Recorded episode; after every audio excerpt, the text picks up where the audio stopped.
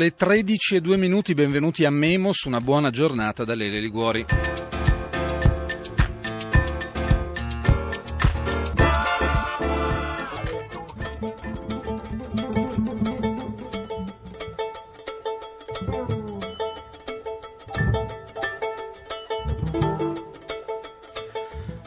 Un oggetto un po' misterioso ma importantissimo. Oggi parliamo di un diritto di tutti noi cittadini, un diritto che in Italia però ancora non esiste, mentre esiste in quasi un centinaio di paesi in tutto il mondo. È il diritto di sapere, di conoscere da parte dei cittadini tutti gli atti delle amministrazioni pubbliche e vedremo tra poco di che cosa si tratta nel dettaglio. È un diritto ad avere una pubblica amministrazione trasparente come una casa di vetro, si dice. Dal riconoscimento di questo diritto dipende poi molto dello stato di salute di una democrazia. Essere informati è un prerequisito, potremmo dire, della libertà dei cittadini di poter scegliere, decidere e anche di poter osservare i propri doveri in maniera consapevole. È un diritto, come dicevamo, che nella sua forma più ampia in Italia non esiste ancora a favore di una legge che introduca questo diritto dei cittadini di essere informati, di poter accedere liberamente agli atti delle amministrazioni pubbliche e a favore di una legge che introduca l'obbligo per le pubbliche amministrazioni di dover garantire appunto la massima trasparenza, da circa tre anni si muove un vero e proprio gruppo di, pers- di pressione, anche di impegno civile. È l'iniziativa per il diritto di accesso alle informazioni della pubblica amministrazione. Sono un'ottantina i promotori di questa iniziativa e poi decine le associazioni che hanno aderito. Come spesso accade, ci si muove per sigle e acronimi, in questo caso l'acronimo di questa campagna è FOIA. FOIA arriva direttamente dagli Stati Uniti e significa Freedom of Information Act, è la legge sulla libertà di informazione. Vi presento subito gli ospiti di oggi, che sono entrambi promotori di questa iniziativa.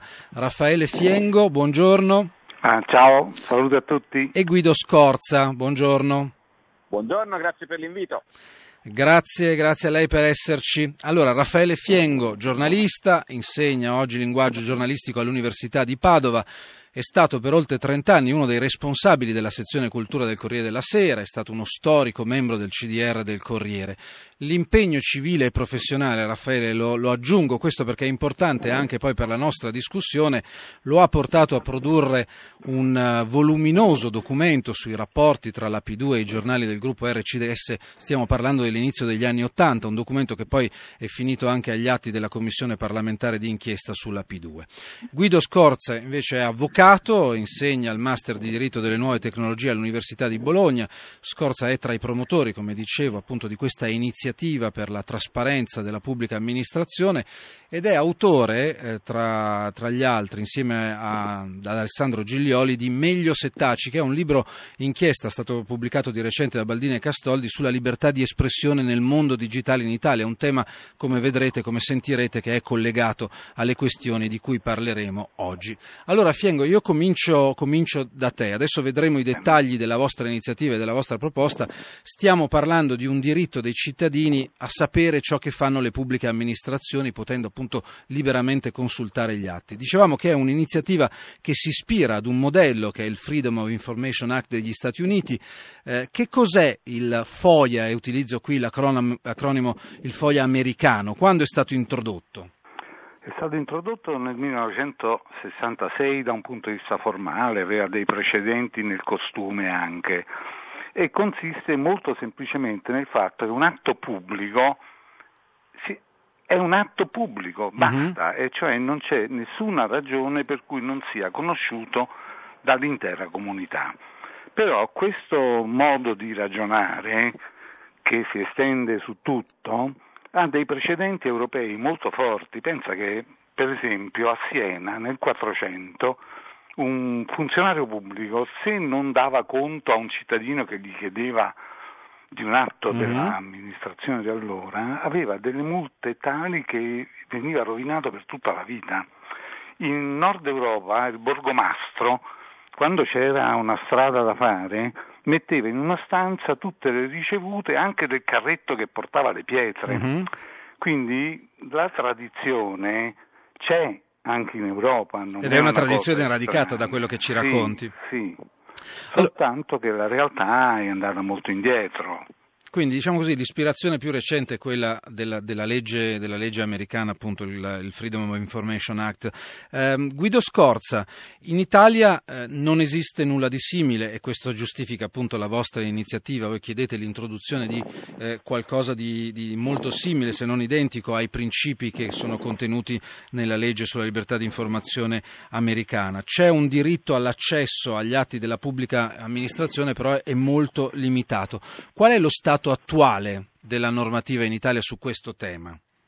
Eh, lo stato attuale è quello di una disciplina risalente al 1990, la famosa legge 241, denominata forse con formula eh, felice per l'epoca, infelice per eh, i tempi di oggi, appunto disciplina sull'accesso ai documenti dell'amministrazione, ma che in realtà porta al suo interno eh, un limite enorme rispetto al diritto effettivo che il cittadino ha eh, di accedere ai documenti e agli atti della pubblica amministrazione, perché dice quella disciplina disciplina eh, agli atti e ai documenti in possesso di una pubblica amministrazione. Può accedere solo il cittadino che sia portatore di uno specifico interesse rispetto ad un dato procedimento amministrativo e questo diritto di accesso non può mai trasformarsi in un diritto esercitato con l'obiettivo di effettuare un controllo generalizzato sull'azione dell'amministrazione. Cioè, detto in altre parole, in questo momento, ai sensi della disciplina sull'accesso ai documenti amministrativi, il cittadino italiano non ha diritto a sapere come agisce una pubblica mm-hmm. amministrazione solo perché può, vuole verificare come lavora quella pubblica amministrazione. Ha un diritto molto limitato e solo se vuole verificare come l'amministrazione sta agendo nei suoi specifici confronti in relazione ad uno specifico procedimento. Quindi, Quindi deve paradosso... essere Prego, prego, il paradosso? Il paradosso che stiamo vivendo è che sostanzialmente la nostra disciplina sull'accesso eh, limita eh, l'accesso eh, esattamente nella eh, direzione eh, che invece all'estero, Stati Uniti, tanto per eh, citarne uno che appunto è già stato citato, è la giustificazione principale del, del FOIA. Fuori si concede al cittadino il diritto di accedere perché si vuole che il cittadino dal basso controlli come funziona la pubblica amministrazione. A noi si dice al cittadino puoi accedere purché tu non voglia controllare in maniera generalizzata come funziona la pubblica amministrazione. Quindi la, la rivoluzione vera mm-hmm. che si va cercando quando si invoca eh, il Freedom of Information Act anche eh, in Italia è una eh, liberalizzazione eh, di questo diritto di accesso, l'abbattimento di questa barriera per cui si può accedere solo se è portatori di un interesse specifico e l'affermazione del principio che dice è legittimo accedere ad un atto o un documento comunque in possesso di una pubblica amministrazione, di una società partecipata o di un concessionario di un pubblico servizio solo ed esclusivamente per verificare dal basso che quel soggetto stia agendo nell'interesse comune. Quindi oggi una legge c'è, è una legge molto limitativa e che si basa su un principio che mi sembra di capire un po' è quello del tutto è segreto salvo eccezioni, quindi tu cittadino se sei coinvolto in qualche procedura particolare hai poi il diritto diciamo così di accedere agli atti, mentre invece quello che chiedete voi, che chiede eh, l'iniziativa per, per il FOI è di, FOI è di invertire questa logica, cioè tutto è pubblico a quel punto salvo eccezioni. Allora Scorza c'è un, un progetto che è stato depositato in Parlamento proprio che va nella direzione che voi chiedete. Innanzitutto quando si dice la, pubblici, la, la, la, pubblicità, diciamo così, nel senso di renderle pubbliche eh, le decisioni, gli atti delle pubbliche amministrazioni, voi state pensando a quali tipi di pubbliche amministrazioni? Tutte quante? Soltanto una parte? Allora, qui si discute di tutte le pubbliche amministrazioni, naturalmente si discute di tutte le società partecipate con capitali pubblici, perché naturalmente in relazione a quelle eh, può essere in maniera più diffusa e più frequente un interesse del cittadino a capire anche come vengono spesi i soldi pubblici e si discute di quei concessionari, anche privati, ma concessionari di pubblici servizi in relazione ai quali naturalmente il cittadino ha per certo un interesse a sapere che eh, eh, il servizio al quale ha diritto eh, sia erogato in maniera democratica, non discriminatoria, eh, efficienza, efficiente eh, ed economica. Quindi diciamo i destinatari eh, di questo obbligo che farebbe da contrattare al diritto di accesso sono tutte le amministrazioni, le società partecipate eh, con capitali pubblici, concessionari eh, di pubblici servizi. Quindi questo... dal comune della città in cui risiedo alla, all'azienda municipalizzata dei trasporti e per allargarsi ancora di più anche fino all'ENI che è una società a partecipazione pubblica. Assolutamente sì. Quindi uno spettro molto ampio. Adesso torno da Raffaele Fiengo perché è importante, abbiamo un po' capito qual è il criterio generale, qual è anche il capovolgimento di logica che voi chiedete rispetto a quella norma pallida che è tuttora in vigore qui in Italia. Quali sono, eh, Raffaele, gli esempi anche a cui si è assistito negli ultimi tempi nella legislazione americana, cioè che cosa ha portato il FOIA americano negli Stati Uniti per quanto riguarda anche il, il disvelamento appunto di atti, ehm, decisioni dell'amministrazione pubblica negli Stati Uniti? Ma ti faccio un esempio e poi vediamo delle cose concrete mm-hmm. italiane possibili per far capire. Allora, Abu Ghraib è un nome che spiega come ci fu un atto di diciamo, tortura vero e proprio no? in Iraq nelle cose. Che cosa è successo? Obama già appena eletto aveva allargato il FOIA e lui ha provveduto in richiesta, in risposta a una richiesta di un'associazione, a pubblicare 30.000 documenti su questo che avveniva negli interrogatori dei prigionieri in Afghanistan, a Guantanamo e in Iraq. Lì addirittura sono state pubblicate anche le email con le quali i comandi militari chiedevano al centro, al Pentagono, come dovevano comportarsi se il waterboarding terribile doveva essere applicato e come, eccetera.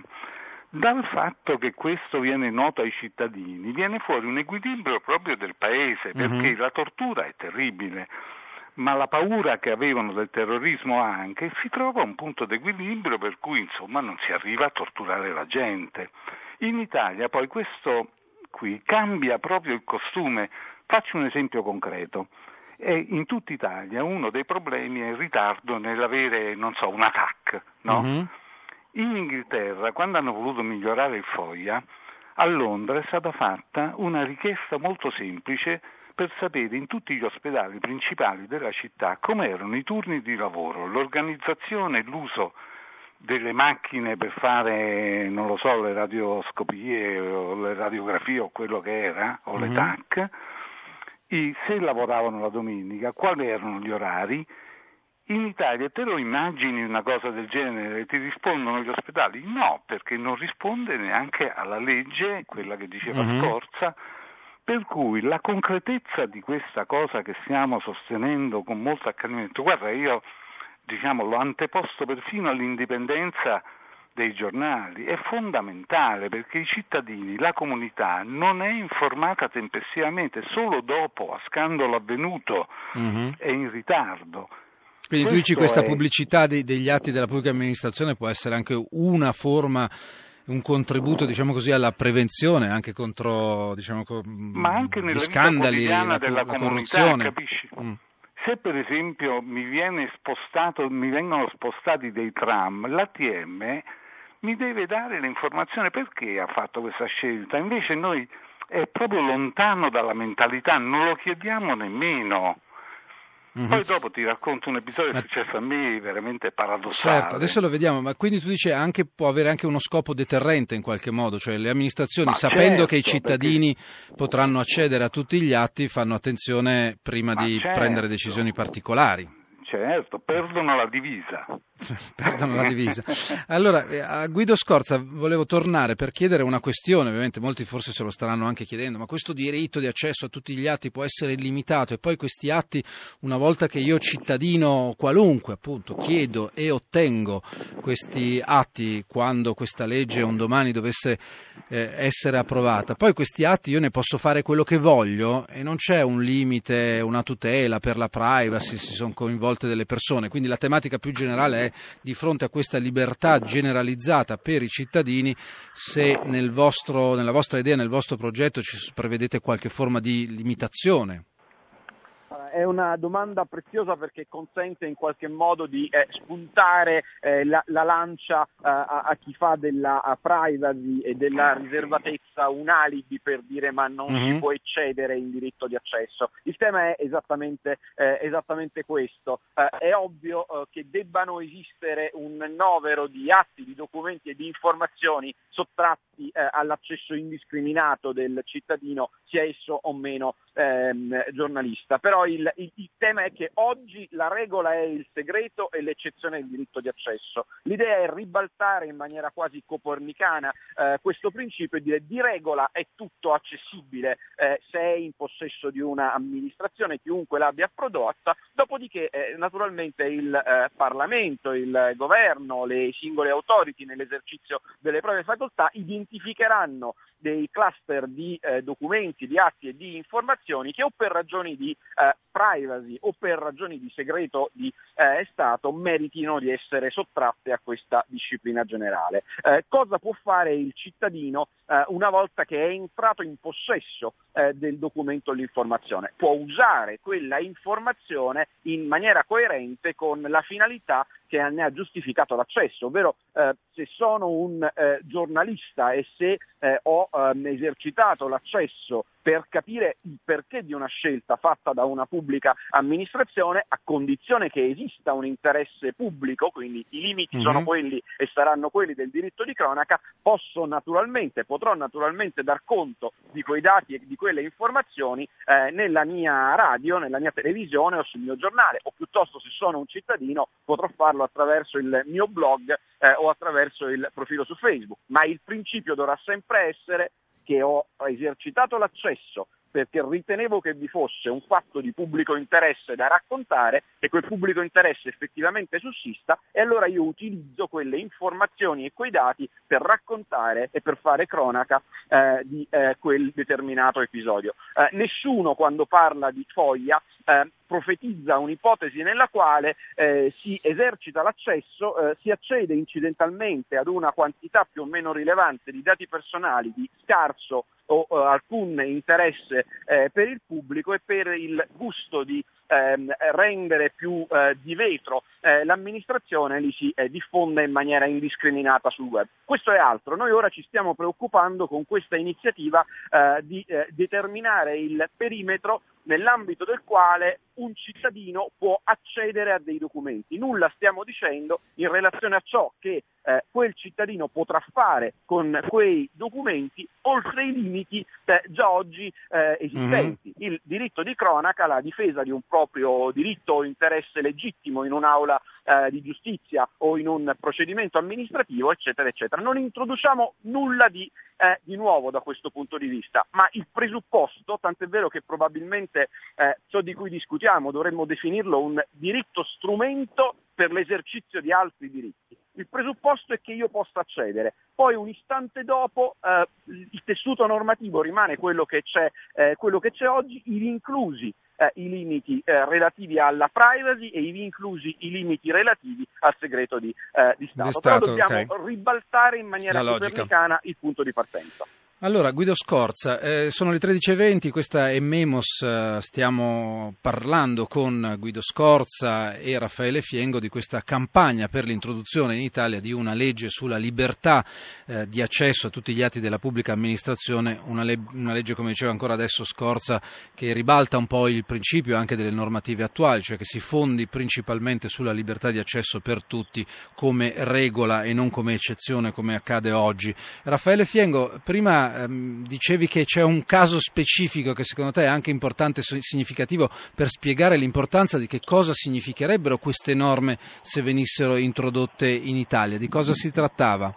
Niente, c'è un fatto di Milano non ancora noto ed è il seguente.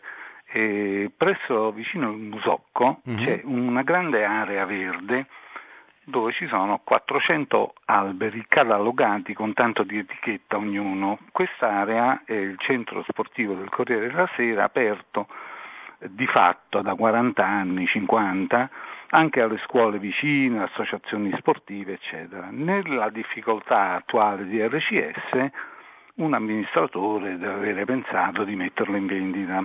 Mm.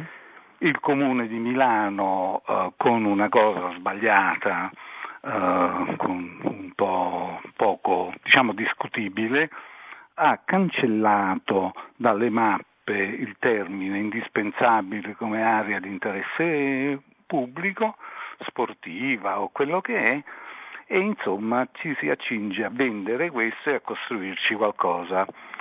Risparmio tutto il racconto, io mm-hmm. ho fatto l'accesso agli atti, mi sono trovato seduto di fronte a un funzionario il quale mi ha detto che non poteva farmi vedere il progetto perché secondo le direttive e la vecchia legge eh, finché l'atto non era completo non si poteva mhm. vedere. Mm-hmm.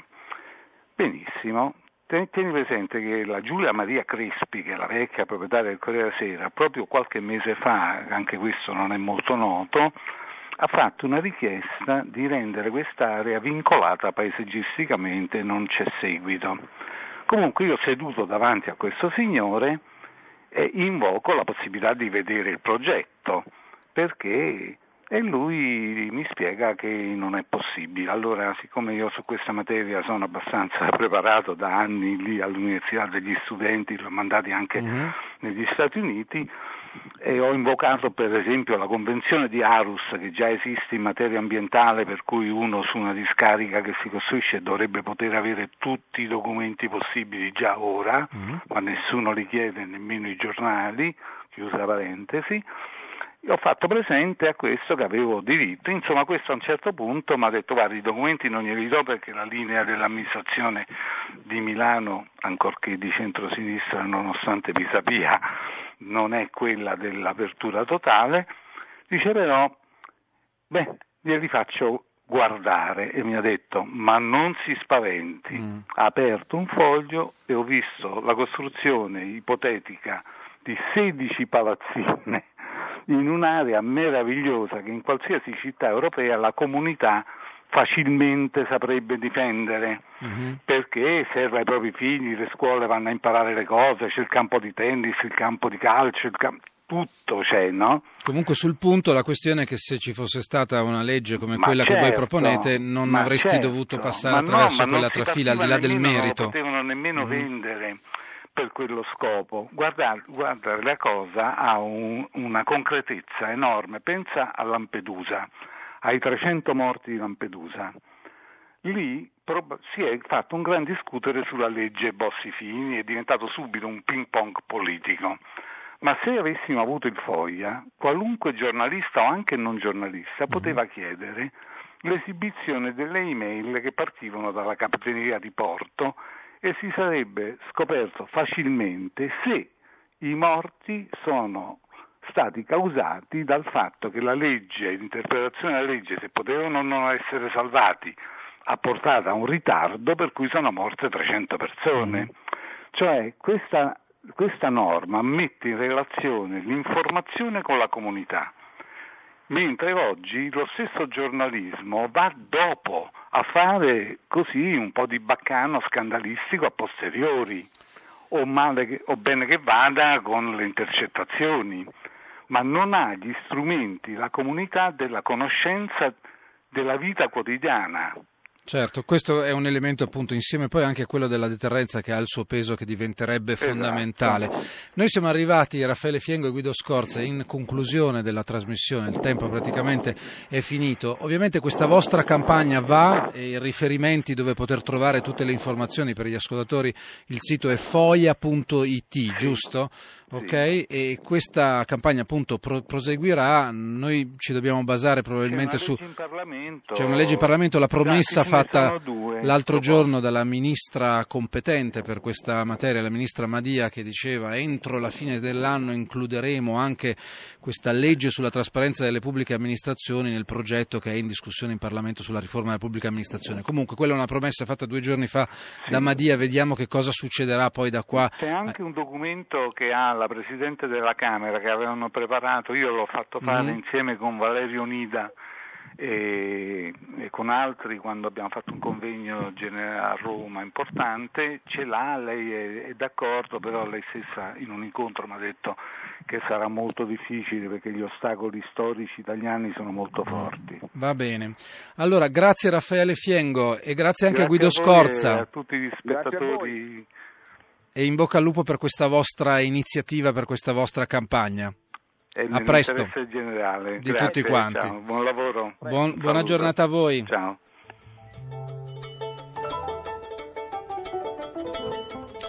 Si tratta appunto di questa campagna per l'introduzione di una legge sulla trasparenza degli atti delle pubbliche amministrazioni, molto diversa dalla normativa attuale. Raffaele Fiengo, lo avete sentito poco fa, parlava di un obiettivo che ha questa legge, quella di rimettere insieme anche l'informazione e la comunità. Allora, nei pochi secondi che mi restano, eh, questa espressione utilizzata da Fiengo mi fa venire in mente quello che poi è il lavoro nostro qui a Radio Popolare, che è proprio nel rapporto tra l'informazione, la comunicazione e la comunità, che siete siete voi ascoltatori fonda un po' buona parte del proprio patrimonio genetico. Allora per sostenere questo lavoro della radio, ve lo ricordo, vi potete abbonare a Radio Popolare, 90 euro l'anno costa l'abbonamento, ma soprattutto ci sono altre possibilità e l'ultima delle quali è quella riferita alle nostre chiavette USB, sono chiavette eh, che costano 20 euro ciascuno e che sono preziose, sono anche uno strumento per sostenere Radio Popolare. Le ultime della nostra serie contengono tutte le prime 25 puntate puntate di Autista Moravo,